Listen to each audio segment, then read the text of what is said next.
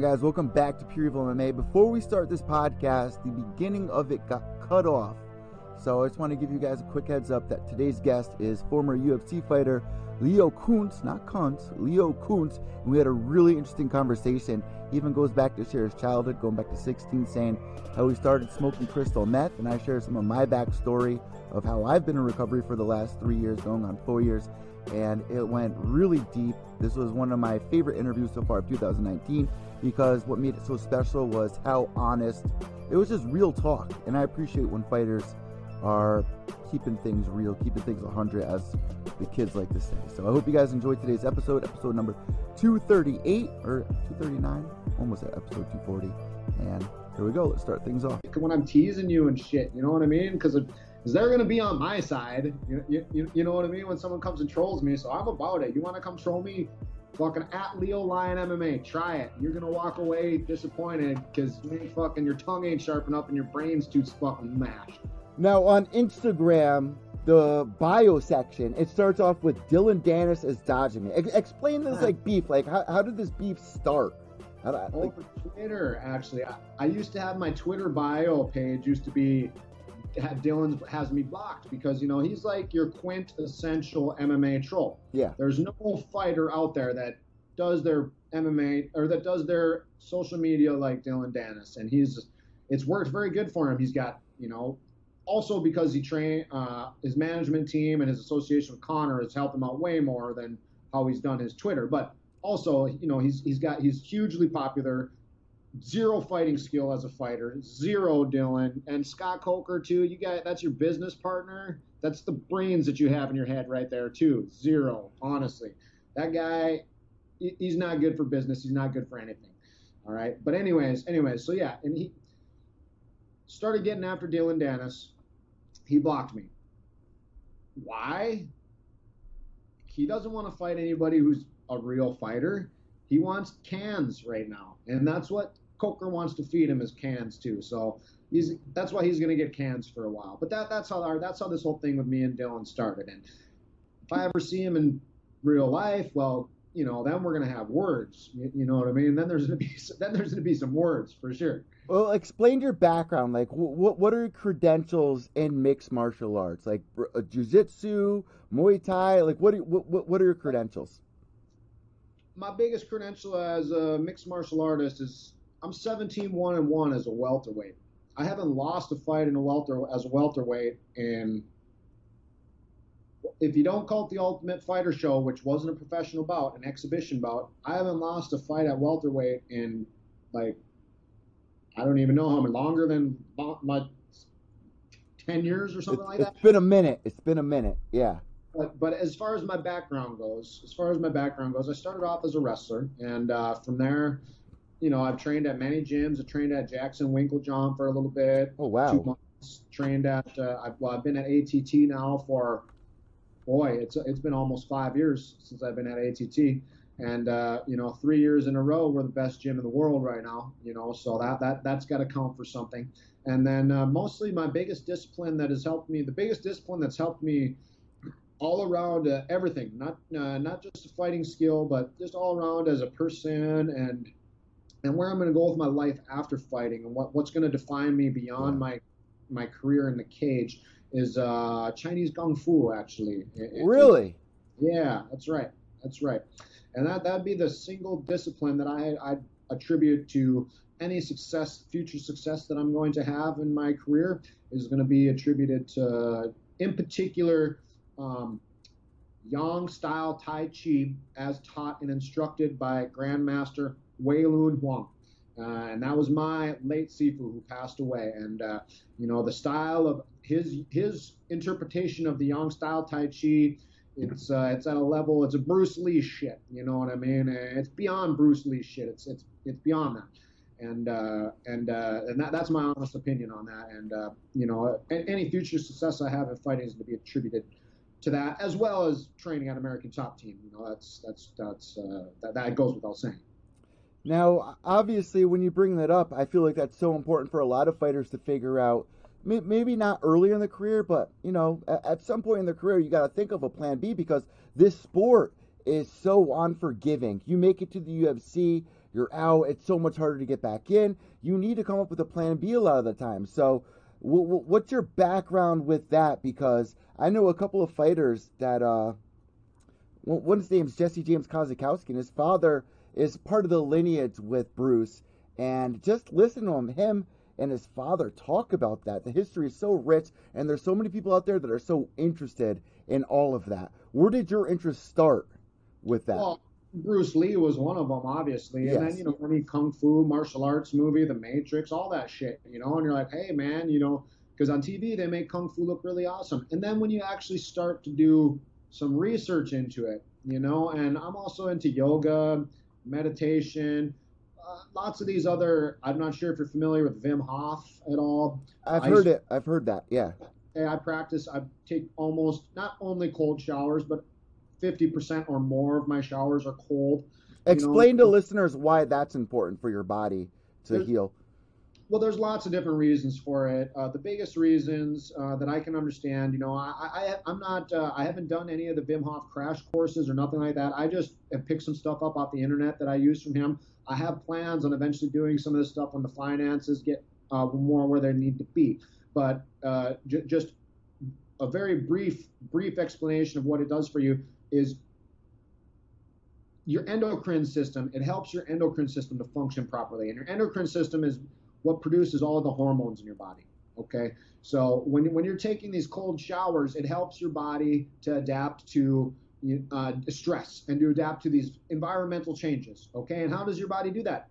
On a hormonal level, right? It needs needs to change things around, and then there's di- there's different breathing exercises and techniques that he uses like that that actually change the physiology of your body, that that change your your blood actually becomes more uh, more um, alkali th- than acidic and, th- and things like that because of your breathing and the way that you monitor your breathing and the amount of oxygen that's in your blood and, and just lo- lots of different things. I'm like I said, I've not I'm not cl- I've not taken any classes. I'm not certified in the Wim Hof method, but this is just what I've gathered from uh, reading this stuff on the internet, being interested in him, and you know practicing the cold showers myself. It's uh, Eh, it's much better for waking up than a cup of coffee, you know, which I still I still drink the cup of coffee in the morning anyways. But the cold shower, especially here in South Florida, it's just like. Oh, And then of course the the other benefits to it is is it give, it, you become more adapted to the cold. So now I can sit in ice tubs for much longer time and things like that, and be able to you know have my whole body get the get these benefits of, of sitting in ice tubs, you know, which is like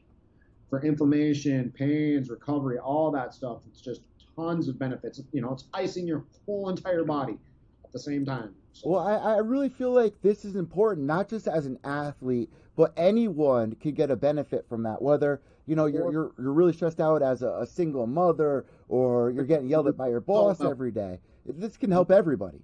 That's right. That's right. It really can. And, and the, if you guys don't know about Wim Hof, go check him out. I'm not. I have no affiliation with Wim Hof. Okay, just go check that guy out. Wim Hof. Now, have you H O F. have you ever done cryotherapy, like the uh, the, the cooling tanks, or, or what are they called? The uh, Cryotherapy. Yep. cryotherapy. Yeah. Have you Yep. ever done that? And what is that like? Because there's one here in the city Yep. that uh, Nick Newell goes to that I'm interested in uh, checking out. I like it. I like cryotherapy. It's it's uh, it worked out really good for me. It's a bit ex- depending on who you go through. It's a bit expensive. Uh, sessions can run 25 35 dollars depending on where you're going and exactly what type of machine they're using. There's different ones that like a lid comes down over your neck you know so it holds Yeah. all liquid night because it's basically like uh, liquid nitrogen that's that's um, turned into a gas is, is basically what it is. They like shooting liquid nitrogen in there and then it it, it turned it no longer becomes a liquid it evaporates and becomes gas basically because it's you know and, and that's how those how those chambers work and uh, you know the it, I loved it. I loved it. It was it, it was great. If I had one I mean I'd, I'd still do cryo every day if I could. Let me ask you this. Uh, this is a a topic that I brought up with Elias Theodoro uh, a couple a couple of times, and I've been asking a lot of you know UFC fighters or um, you know uh, just everybody that's been on the show that has some sort of involvement in this kind of topic. But with you, I don't really know much of your your background with what I'm about to bring up. Now, when you get injured in a fight, you go see your doctor, right? And, and they'll give you, you know, not even give you, they'll hand you opiates to recover. Would you? But yet, but yet, you can't recover with THC, which a lot of these fighters out there they don't want opiates. They know the dangers of opiates. They'd rather recover with THC. But yet, if you get caught with THC, like Nick Diaz did, you're suspended for two years. What are your thoughts on that and the regulations of uh, having an option to recover with something other than an opiate and using something like, uh, you know, not even smoking it, but just you know gummies or or anything? Well, what are your thoughts on that? Well, first off, I think what needs to happen is there instead of these sanctioning committees making all the rules for every you know locality that they fight in. Okay, you go fight in Nevada, California, Thailand, Singapore, London, everywhere you go has a different commission that you have to follow these different rules, right? And then then there's USADA and all this shit, right? Well, in my opinion, what I think the answer to all this is is a unified rules and ranking system, okay? And and for the for these promotions, and this way we can get some ground rules together and say, hey, this is the rules now for everybody, for everything. So there's no confusion. Yeah. That's right.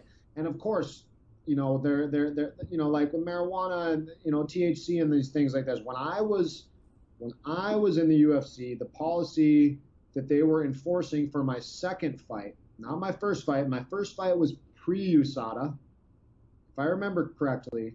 My second fight was post-USADA, if I remember correctly. If I remember correctly.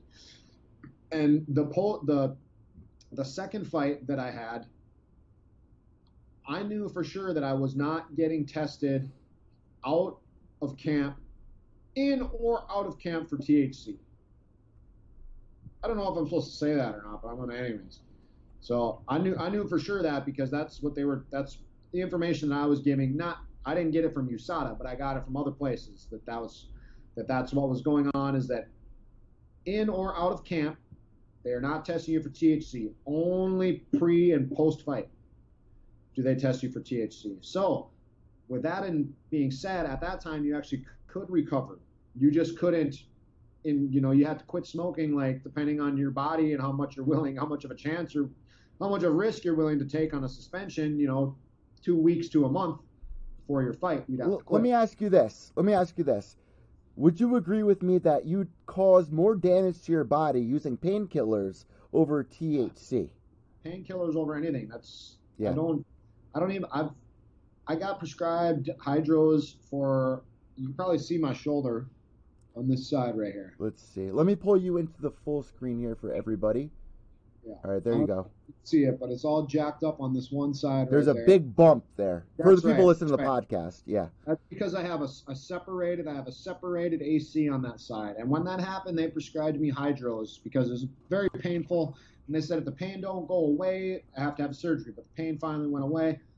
I could not take the recommended dosage that they gave me because I couldn't fucking function. Yeah. You, you know, I know everybody is handles painkillers differently, but I couldn't function. I had I I couldn't even go to at that time I was working full time masonry. I couldn't I couldn't even go. I was the boss. I owned the company, and I couldn't go to the I couldn't go to work because I I like falling asleep. That's what they did to me. Like I know some people say hydros like jack them up. Like they'll get you know 'cause that's the weird thing with painkillers. And they're very addictive. That's the issue. That's a huge issue. Yep, yep, yep. You look at fighters like, you know, I don't even got to bring up names, but there's so many fighters out there that legends that have fallen uh, addict to the painkillers because the doctors hand them out after every fight. We even, you know, uh, Justin Wren, I, I've spoken to Justin Wren. He's very open about it, so I don't feel any type of way about bringing this up because it's very well known. When he was on The Ultimate Fighter, he was on painkillers, and his story is so inspiring. And when you when you're on that, not only is it dealing with, because let's be real, it's not a painkiller. It's not healing your pain. It's really just, it doesn't even numb you. It just brings you to cloud nine, and it's Yeah. very addictive. And for people out there that have depression or this or that or anxiety, it helps with all that. But the long term effects, you're you're going through hell. You're going to bring your family through hell. I mean, I, you name it, it's the level awful. of addiction because I mean, like, it Yeah. doesn't just stop at eating pills. You Yeah. know what I mean? Like, with with painkillers, I mean, you know, you It's can a lifelong battle. you can fucking break that shit down and shoot it up, no problem. You know, I, I, I've, I myself have been into, uh, I, I was a very hard meth addict, very hardcore meth. Oh, meth wow. addict. Yeah, yeah, yeah. Right out of high school for many years, until I was probably 21, 22.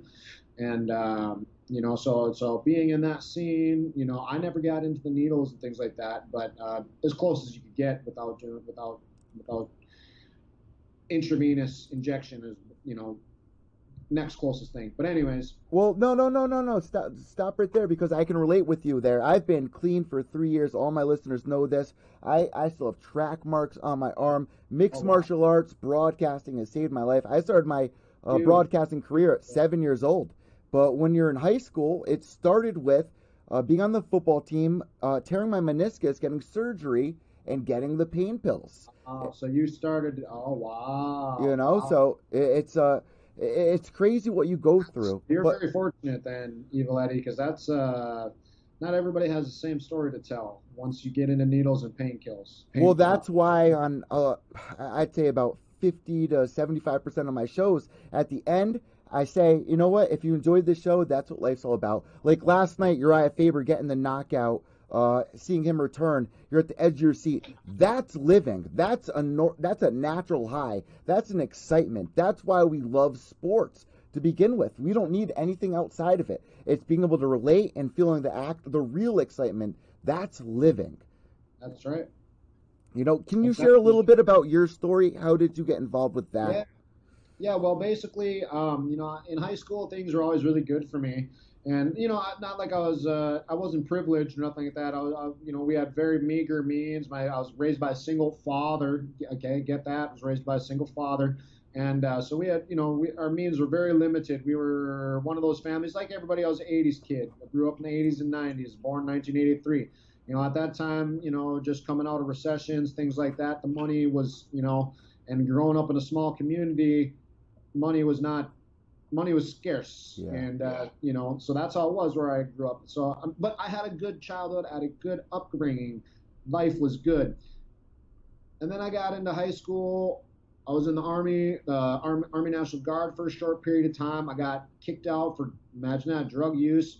But it was actually yeah it actually was a very very good because i was a very good went as good as it could, could have because I, I was a very good uh, very good soldier while I was in the in the National Guard, and because of that, I, I, I you know I graduated high uh, near the top of my class uh, in, in basic training and AIT, and uh, so so they were very very uh, lenient with me, and they knew that I had an issue. You know, they knew that too, so they were very lenient with me, and, and um, but anyways, I just I got it wasn't even the wrong crowd. It was just it was just a, the big the change from not having any responsibilities to having responsibilities. And then also also you know i a lot of my friends all kind of like went off and did their own thing right out of high school. I went to the army national guard and then i came back and i was like six months behind everybody Yeah. you know like six. So i come back and now all, everybody had already made new friends they were going to college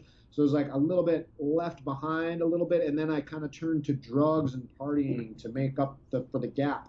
And then it started off, you know, I was always a weed smoker, never a drinker, but I started drinking heavily. Drinking is the gateway drug. If anybody wants to know out there, in my opinion, not not weed. That's not in my opinion, not weed I'll agree with that. Yeah. alcohol is the gateway drug. Okay, and I started drinking, and then when you start drinking, the inhibitions get loose, and next thing you know, I'm fucking trying some cocaine, and then pretty soon it's ecstasy, and then meth. I mean, well, meth actually I, was the first hard drug I ever tried, and it was in high school. Where were you living at this point in time? Because I feel like where you live depends on what drugs are available as well. North Dakota, rural North Dakota. At that time, they were busting the second or third most meth labs in the nation, in the state of North Dakota. That that that's About absolutely 100 insane. year, little little over 300 a year, almost one a day. Labs they were busting in North Dakota. Uh, Well, here's here's another thing that I got to bring up before you continue on with your story. How how old were you at this point, so people can get a reference? First time I ever did crystal, well, the, not crystal meth, because the, the first time I ever did an amphetamine, which at the time we would call crank, not Yeah. crystal meth. They're different. Okay, different. Like crystal meth is the, the purest version, and then crank is like the garbage version. Okay, and I tried the first first time I ever did crank. I was probably 16. Wow, wow. Yep.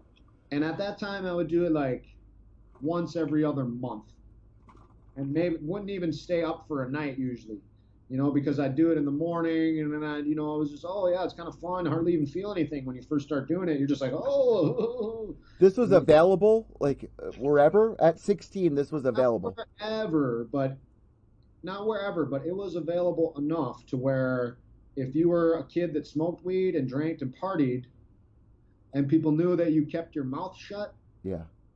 it would find you, type of thing. You didn't have to go look for it. Can I ask what year this is? Uh, that this happened? Let me see, 2002 I 16? graduated, so probably 1990 or about 2000, right around 2000. Wow. Graduation right around 2000. So now it's 2020, and I feel like the culture back then with drugs was a, a little bit more quiet. But now, if you look at the music scene, if you look at movies, if you look at video, it's like celebrated. Like all the all these rappers, they Yeah, party it. drugs are party drugs are celebrated yeah. And then because people think you know and i hey i used to be about it too you know and it's like now now i'm like i mean if i said that i won't ever do a drug again in my life i'd probably be lying you know. But uh, i can tell you i can tell you this much for sure. I no longer endorse drug use or you know what i mean? Like things like that it's uh it's a, it's a it's a i'm lucky to be here i can tell you that Now, sure.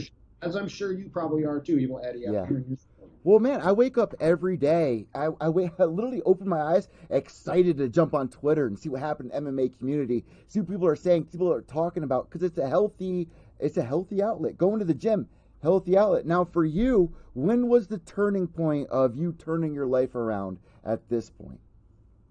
MMA, believe that or not, right? MMA, right? Of course, everybody uh, who who, who wouldn't say that. But honestly, seriously, that that's what it was. I had right around. I had my first professional fight at about 23 ish. I was just over 20, 21, 22. Professional, you said? Yep, yep. I didn't have an amateur career, and actually, it was a. It, I was told that it was a professional fight. Got paid for it like it was a professional fight. Was a smokers tournament that they told me was a pro bout. So I'm like looking at my fucking Sherdog record, trying to figure out why I don't have these fucking fights on there. And the guy's like, "Well, yeah, it wasn't sanctioned. Or like, it's a smokers. It was you fought a smokers fight, you know." And I was like, "Well, whatever." I mean, I know, you know, now it's kind of like, ah, you can get in trouble. And you, you know, it's not good, but nobody's gonna fucking. Is the thirst real? Like, after you have your first actual professional fight, does something click in your mind after where you get thirsty to follow that path? Or, like, where were you uh-huh, feeling uh-huh. after that? I don't think it has anything to do with your first professional fight or anything like that. I think it has to do with when you realize that, when you know, not when you think, when you know that this, you can take this far. You know, that's when I think for everybody is when it clicks. You know When I was mean? that moment for you? Wh- When did that happen? you know, somewhere probably around ten wins, something like that. I went, I went four zero, oh, and then I lost my first fight to a guy I should have fucking smoked, and that was a wake up call, but in a different way. You know, I still at that time I wasn't certain that I could make the you know UFC. I was like, oh man, I pro- I could probably do something really good with it, but when I got to about like 10, 11 wins, one loss, I'm starting to fight tough competition that's that was really and then and then actually as much as I like to rag on uh, Jackson Winkeljohn and uh, and uh, Jon Jones and things like that, not Coach Winkeljohn, I don't really have much to say bad about at all. But Jackson, that's different, and I won't get into that at all or anything. But Jon Jones too, I don't like that guy either. But anyways, um, Whoa, whoa, whoa, whoa, whoa, whoa! You got to at least give us a little taste of why why you say that, because there's gonna be a lot of people confused. Uh, Okay. Uh, the reason I don't like Jon Jones is I think he's bad for the sport. I don't like what he represents. He's a cheater. He says he's not a cheater. He lies. He's fake. He, I don't give a fuck if you're the GOAT, if you're the best fighter in the world. I don't care. If you have bad character, I'm not going to like you. I don't give a shit what kind of fighter you are. And that's, that's, that's, that's just how I roll. And so, yeah, Jon Jones, you can fucking suck it. You know, I don't care. If I see you, I ain't shaking your hand. I ain't going to say hello. I ain't going to do nothing, man, except for say, hey, I'll fight you in the ring. Fucking pay me. Dana, you better pay me. I'll fight that motherfucker. Now, what what what did you think about um, you know, his last fight with Santos? Did did you score that for Santos? Did you score it for Jon? It's, you know, so I'm a little biased naturally, you know, and it's like he did a he, he did a hell of a job, and you know, he he was injured coming into the fight, you know, and injured coming out of the fight, you know, so it's just one of those things where I, I hope he gets to run it back. And I can tell you this much: Dana White saying anybody that had that anybody that had that fight scored for him was watching a different fight. Well, Dana, that's for you too. You know, like that's stupid. No, no, that was. He said was, that to Brett Okamoto, and Brett Okamoto's reaction was like, "Oh yeah," like that. That was a, a funny little clip because Brett scored it for Santos. Well, that's what I mean. It was, you know, it was a super close fight, and I'd sure like to see it run back with Santos completely healthy. You know, because yeah. uh, uh, seeing him in the gym and things like that, he's a bad dude. You know what I mean? He's a bad dude. Now let's jump back a, a quick second. You're at your 11, your eleventh win. Now, when did you start realizing that you are UFC caliber, and how did that uh, blossom into? You know, honestly, to be honest, I didn't start realizing I was realizing I was UFC caliber until probably a month ago. You know, is when for me it really started clicking home because when I first came to the gym here about four years ago, you know, there there was times where I was like, hey, I know I can make it to the UFC. But At American Top Team, South Florida, correct? That's right. American yes. Top Team headquarters, Coconut Creek. I train at the headquarters. Yep. And I've been there for five years almost now. And when I first came to the gym and I first got my first UFC fight, that that's when I knew because for me I was still my first UFC fight was last minute. I didn't know about it. My manager called, "Hey, we got a fucking UFC fight. Can you take it?" I'm like, "Yeah." yeah, let's take it. Course, yeah. And I was 195 pounds fat and soft, sitting drinking beer, eating fucking McDonald's every day. And then I, my my first UFC fight was two months later. Wow. You know? Rolling off the couch, as people would say. Coming off the couch. That's yeah. right. Go actually at a point going, man, I don't know if I can make this happen anymore. And that's what I told my manager. I was like, hey, listen, Monty. Monty Cox is my manager. I was like, hey, listen, Monty.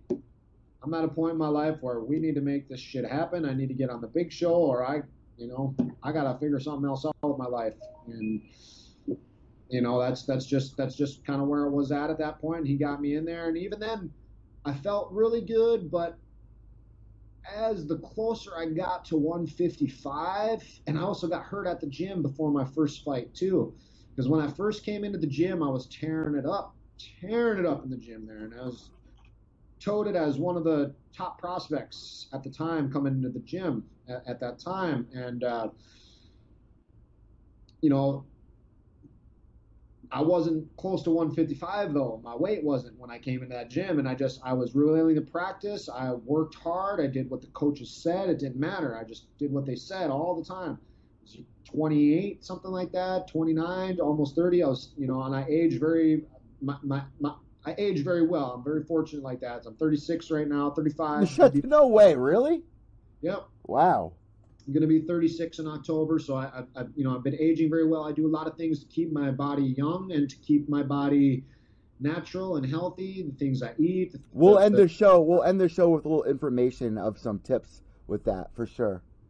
For sure, what you guys need to do is you need to have a daily practice, whatever it is. Uh, yoga, Tai Chi, Qigong. Okay, these are you need to get yourself a daily, even even lifting, whatever it may be. But there needs to be something else in there that is more metaphysical. That's uh, something that's meditative, something that that that takes you out of the that, that that takes your mind and lets you work with your mind as well. And and that's what helps mostly. Uh, uh I mean, your diet, your activity well, level, all things. all, all those things definitely incorporate like what, what what you're eating could make you a little bit more tired or but I feel right. like this day and age we get things thrown at us from this angle, that angle, above, below, that there's so much going on. You're it's very rare to find somebody with a calm, cool, collected energy this day and age. And that's what the daily practice cultivates for you is it's like your when it's not just that's why i said lifting's great but you got to have something a little a little bit beyond that that brings it to this metaphysical level where in in these practices they call it an energy work okay so yoga tai chi qigong they call it energy work and basically what it is is it's like you know if if you know if you believe that your body has an energy that is that's not just that's not just electrical impulses. That's something else in your body, whether you call it an aura. I agree with that. Qigong, yeah. they call it chi. In yoga, they call it prana. There's lots of different names for your life force. In Christianity, they call it your soul. Okay, and all these things, I, I relate them myself, all very similar to the same thing. And I believe that that's something that you need to exercise and maintain and develop and cultivate if you want to be living the fullest, highest possible version of yourself. Living your best life, as the kids would Living say now. Living your best life. That's right. Mm-hmm. Now, on, honestly, man, what is next for you? Before before we let you go, I think we got four uh, four and a half minutes left. Okay. What's the future? Road FC is that is that what I'm seeing? What are we doing right now? You know, I don't know. I'm, I'm going to leave that up to my manager. He's he's okay. great. Um, he's great. So my manager, he's going to get fights for me. But right now, I can tell you this: the next time you're going to see me fight is probably going to be in a boxing cage, a boxing what? ring. Why? Bring that. There's so many fighters I've talked to, and that people see on Twitter. You know, even Jose Aldo, uh, yep. Stipe Mio. A lot of these guys are flirting with the idea of boxing. Is because there's more money, or why? Motherfucking sport pays, and it's yeah. you can fight. The oldest boxing world champion is 52, Bernard Hopkins, and he got paid for that motherfucking fight. Okay. You know, and, and how long? What's the oldest world MMA world champion? Forty five. Wasn't his last like, fight? Didn't he get uh like knocked out the ring? Was that him in the in the last fight? Or am that? I think was that Bernard Hopkins that got knocked out the ring in his last fight, or am I thinking of someone else? Maybe, I don't know. I don't know if Bernard Hopkins. I don't think he's. Yeah, it's probably somebody else. It was probably yeah, somebody else. he's still fighting. Bernard, Bernard Hopkins. I think he's got to be like sixty now. Yeah, I, I can't remember who it was, but last fight, I think he retired after winning the championship at 52. What do you think about BKFC? Would that be an option for you? Have you um, been following along with that? It would, but I would have to have it'd have to be no holds barred. I'm not gonna go in there and box bare knuckle. That's fucking stupid. you guys are you guys are fucking stupid. Why would you want to go in there and you know what I mean? It's like, hey, you're basically going in there and saying, hey, uh, let's see how dumb we are and sit and punch the fuck out of each other with no fucking gloves on until one of us can't move anymore. You now, know what I mean? See those guys? If you're gonna do something like that, make it no holds barred, completely no holds barred. Get the fight over with, man. Go in there, break someone's fucking arm. Okay, that's the type of shit I'm talking about. That I would do. This bare knuckle boxing, I'll go fight in a boxing match and save my face, save my body, live another healthy year of my life and uh, get paid more. Do you, you know? follow along? Do you get worried about uh, CTE in uh, in this sport? Uh, yeah, I think it's something you need to worry about. Is your your your your not just your mental health, but the physiologically the health of your brain in this sport is very important. In more so in boxing, in my opinion, and more so in football, in my opinion, than than fighting. But when you sustain a knockout like Ben Askren did, yeah, that's a bad knockout, one of the worst that I've seen. You know, and Ben is a tough, tough dude. You know, and to get KO'd like that, you took some trauma. You, you know what I mean? So that you know, and uh, you know, so it's like, hey, what if that was me? Would I fight again? Certainly, yeah, certainly I would. You know, but. uh especially at his point where he's at, he possibly world champion. You know, is in the discussion. I know it doesn't didn't look good after his fight, but it could have went. You know, though things like that, uh, it, they're milliseconds is what. May, I'm not trying to take anything away from George. I trained with fucking George. George is a killer. I had him win in that fight. Okay, he's a killer. George is a killer. He just does not care. He's a fighter through and through. Game bred. He's fucking game bred. That's you know, he he just loves every minute of it, and he is. But still, for Ben Askren, it's his first loss, only loss on his record. Yep.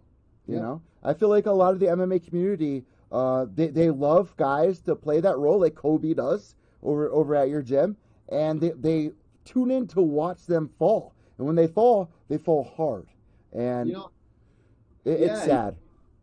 yeah, and, and it's you know it's kind of like hey, you know, um, you, you know, like us with all that stuff. Hey, it's it's part of the sport. Those guys that are talking like that, hey, I'm get, getting to be one of them now too. You know what I mean? My my tongue's sharp on Twitter. I, Well, you because know, it I'm- works. You realize at this point that's what people eat up. and that's what I needed to get my to get my Twitter going. And now Yeah. I've been making experiments with my Twitter, and you know what? My trashy stuff doesn't get as much traction as my stuff promoting myself as a traditional martial artist. You know, I, when I, actually the stuff that's best is when I mix it. Okay, when I take it, like I put out a tweet about there, I was like, "Kung Fu is the best martial art in the world." Changed my mind. Yeah, Okay, yeah. you know, and like, hey, I'm being serious, but also I'm trying to be a little boisterous and you know, Challenging, uh, challenging. That's right. That's right. And that tweet went fucking wild. You know, it just went wild. You know, and for and then another one um, for the gym, American Top Team. I was like, oh, these guys think they got the best gym in the world three years in a row, and then it was like pictures of all our belts. You know what I mean? So was, and and that one got a whole bunch of traction too. You know, so it's just like I, I I'm trying to because I'm not really I don't like playing the heel and it's not you know it's fun but But it's, it's- not you who you are it isn't. actually. it yeah. isn't it isn't it isn't it isn't you know and and I'm just not at a point in my career where I can do it successfully either because there's going to be so many challenges in my way. If I was already in the UFC and things like that, sure, then I could just continue, you know, to play a heel really, play a heel really nice. But um, and it helps when it's just, you know, it helps. It, helps when it's just there too. You know what I mean? Which is so strange with with with Colby because he honestly in the gym is one of the nicer, high level guys in the gym. I've interviewed him before. I've interviewed him before, and I'll, I'll tell you this: during the entire interview, he was playing that gimmick. But afterwards, you talk to him, he's so nice, calm, cool, collected guy. It, it, it's part of the, the, the sport now. It, it that's just how it is. you know, I, all I gotta say is, hey, what, a- you know, I love what he's doing on Twitter, and he's he's actually one of my favorite fighters, and you know, I, I he's just he's he's a pleasure to see at the gym too. You Well, know what I is, mean? is there a point of going too far? I don't know. I don't think so, man. It's fucking Twitter. You know what you're doing? yeah. it's fucking Twitter, bro. Like I don't know. I mean, There's we, we do have freedom of speech here in America. We have freedom Yeah, of speech. It's you know that's what I mean. It's like, hey, you know, if you're getting people worked up, I think you're doing your job. That's my opinion because you know what they're gonna do? They're gonna come tell you about it, and Yeah. then you know what's gonna happen? Your buddies, your fans are gonna be like, no, piss off, and it's gonna blow. And all of a sudden, you got your Twitter likes, likes, likes, retweets, retweets, retweets. That's what it's about, right? Get your traffic going, right? Get the likes, get the retweets, get all that shit. It doesn't matter if it's good or bad. Before we let you go, I got a I got one more important question for you because people tuning in, they're, they're hyped up from last night. Was that a late call, Germaine de Randamie versus Aspen Ladd? What would you consider? Uh, I mean, an early call, early call. I mean, she. I didn't think after she took the shot, I, you know, is it early? Would I have been upset if it was me? Yeah, naturally. Yeah. naturally, I'd have been upset, you know. But do I see her? Do I see Aspen coming back? And you know, I think she just gets more punishment put on her, especially after seeing her weight cut. That that I'm glad you brought that up. For people out there that don't understand, eh, when you look at her, you've been through weight cutting before. What what does that really feel like, and can you really recover that well in 24 hours? You think you can, your mind tells you you can, but your body doesn't. Just how it works. It just that's why guys like George Masvidal, Dustin Poirier are up weight classes and in title contention. W- w- was that a factor last night with the uh, knockout? You believe was had something to do with the weight cutting and what her body was Aspen. actually going through with Yeah, of Aspen? course you can. It just don't. Did you see how she threw? She was just throwing like she looked like an amateur when she was coming in with that punch. You know, and just your body, and it's not her fault. I mean, she didn't give herself she didn't set herself up to perform the best because of the weight cut that she decided to do. I I was the same way going to 155. I'm one and three as a 155 pounder. Okay, I'm 17 one and one as a welterweight. You know, and it's like that's that's a big gap. That's not 10 pounds. That's 15 pounds. You're talking. You know, I'll, right now, right now, I'm walking around. Look this. Right now, I'm walking around, fucking 195 pounds right now. I'm 195 pounds right now. 100, 195 pounds right now. And I used to fight 155. Yeah, that's crazy, man. That's so crazy. So you would agree that that was an early call that that Herb did do the right thing, or would you want it Like to I ride out for a couple seconds? Like I said, I'd be pissed, okay? If I'd that was you. pissed if it was me. But I, in that instance, did not see her. I didn't see it changing the way the fight went. Last Just- thing, la- last thing I want to bring up, man. Uh, right now you're training down at ATT. What is it like 108 degrees down there right now? Uh, I feel It doesn't, you know, I mean, shit, once you're down here for four or five years, it's just sweaty ball hot. That's, you yeah. know, 100 to like 90, it doesn't make much difference. It's just sweaty ball hot. Now, do you what do you do outside of fighting? Like, uh, obviously you were talking about Adam Hunter. Uh, do you like to go to comedy shows? Like, what do you do in South Florida? I love stand-up comedy, but uh, I don't usually go to shows live. Uh, but Adams, I, I Adams, I had to just. You've been to one of his shows? I have, yeah. I've been to two of his. Well, one one of his shows, one comedy show, and then also, um, also the MMA roasted, uh, or the the The podcast? World MMA award. No, Oh, okay. World MMA awards. He was a writer. for- Yeah, for- he he was usually the is. head writer. Yeah, and I went to that. He he actually, uh, I actually got hooked up by some tickets and shit. So yeah, it was pretty sick. Wait, uh, this recent one that we just saw, you were there? Yeah. Yep, yeah, I was there. I was there. Yep. What did you think about the uh, thing that he wrote with uh, Woodley and uh, the Old Town Road? I like Adam, so I thought it was funny, and I like how he's able to change gears with his comedy. You know what I mean? Like it's not always roasting you. I like him. That's how when I think he's at his best is when he has No filter. resist. Yes, and, and not just no filter, but some resistance, like something, something like when he's being heckled or you know things like that. That's when I see Adam at. That's when I think he's at his best. Is like when when he's uh not like aggressive, but kind of challenged. You know what I mean? Like when someone's like, oh, you know, and it's like I think he should have like a sidekick on his shit that's like saying stupid stuff. You know, so that it just get him rolling. You- know what I mean?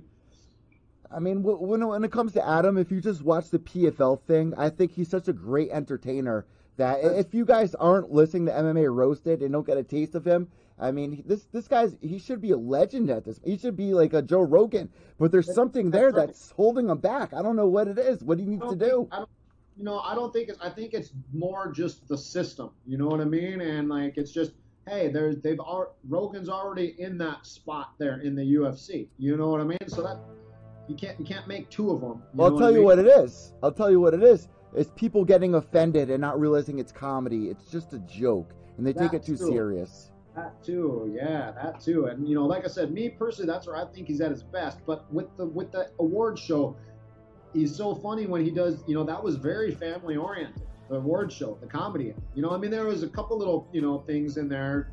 You know what I mean, adult comedy, but for the most part, like Ben Ben. Uh, Baby Shark, yeah. Got Yeah, you know dad, I mean? ba, da, da, da, da, da, da. yeah.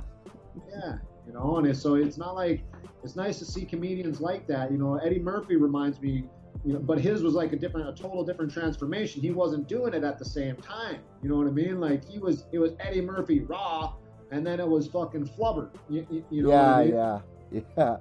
I mean, And we doing it both at the same time, which is, you know, it's it's amazing to be able to change gears like that and, and keep people laughing and keep people interested.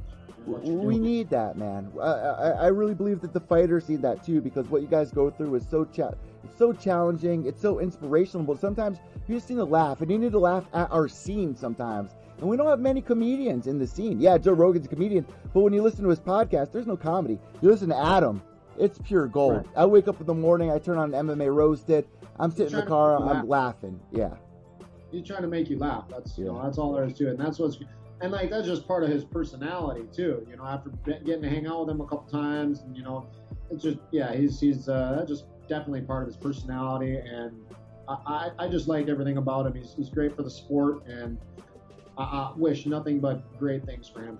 Leo, you, Evil Eddie. Thank you so much. I really appreciate that, Leo. And I, I want to thank you for joining us here on Pure Evil MMA. Before we go, this is what we do uh, at the end of every podcast. I hand the imaginary microphone over to you. But really quick, before I do that, what do you have in store for the rest of 2019? Like, wh- wh- what are your goals for the rest of the year? Boxing, maybe two or three times this year yet. You, you definitely do want to fight, no matter whether it's boxing, MMA. You do want to I'm fight. scheduled. I'm scheduled for boxing already, for sure. Oh, okay. All right. Awesome. And, and do you have a date? I do. I have one date for sure, uh, October 12th in North Dakota. It's like an exhibition type of bout. That one's exhibition type of bout. But uh, uh, I'm gonna uh, before that I may possibly do a pro fight, uh, and then after that I'm gonna do another pro fight before the end of the year as well, boxing. So, That's exciting, man. So I want to thank you so much. We're going to hand the imaginary microphone over to you. If you have any shout outs, sponsors, especially your social media tags, the floor is now all yours. that's right. Well, I appreciate. It. Thanks for having me, Evil Eddie. I'm just gonna shout out Adam Hunter one more time because he's the shit. You guys better go follow him. He's awesome. MMA roasting's the shit. Follow me at Leo Lion MMA. That's my Twitter. If you guys want to see somebody keeping it 100% real, not giving a fuck, just telling you the truth, go find me on Twitter. Also, you can find me on Instagram at King Kuntz. I'm not quite as active on my Instagram. I'm going to be getting much more active soon. Uh, much more more active sooner. So uh, check me on both those uh, both those uh, platforms and uh, let's hang out. Really quick, I got to ask you, you got you got to call out uh, Dillon Danis. You got to call out Bellator. What are the odds of that really happening? Are you really trying to get that? Scott Coker don't want to see me fight Dillon Danis. That's his business partner. he want they want to feed him cans. You know what I mean? That's why Dillon's got me blocked because he don't want to fight anybody who's legitimate. You know what I mean? And, and actually, I'll, you know, my manager's actually talking to Coker for a little while, and you know things were sounding. You know, like this, but Coker is like, hey man, I ain't looking for fucking like this. I'm 17 1 and 1 as a welterweight. You know what I mean? I'm, I'm, I am, they offered me two fights with Ben Askren. Two Oh title wow! fights with me with Ben Askren when he was with the promotion. Yeah. And now they won't even let me. Now they won't even fucking give me some little shit con.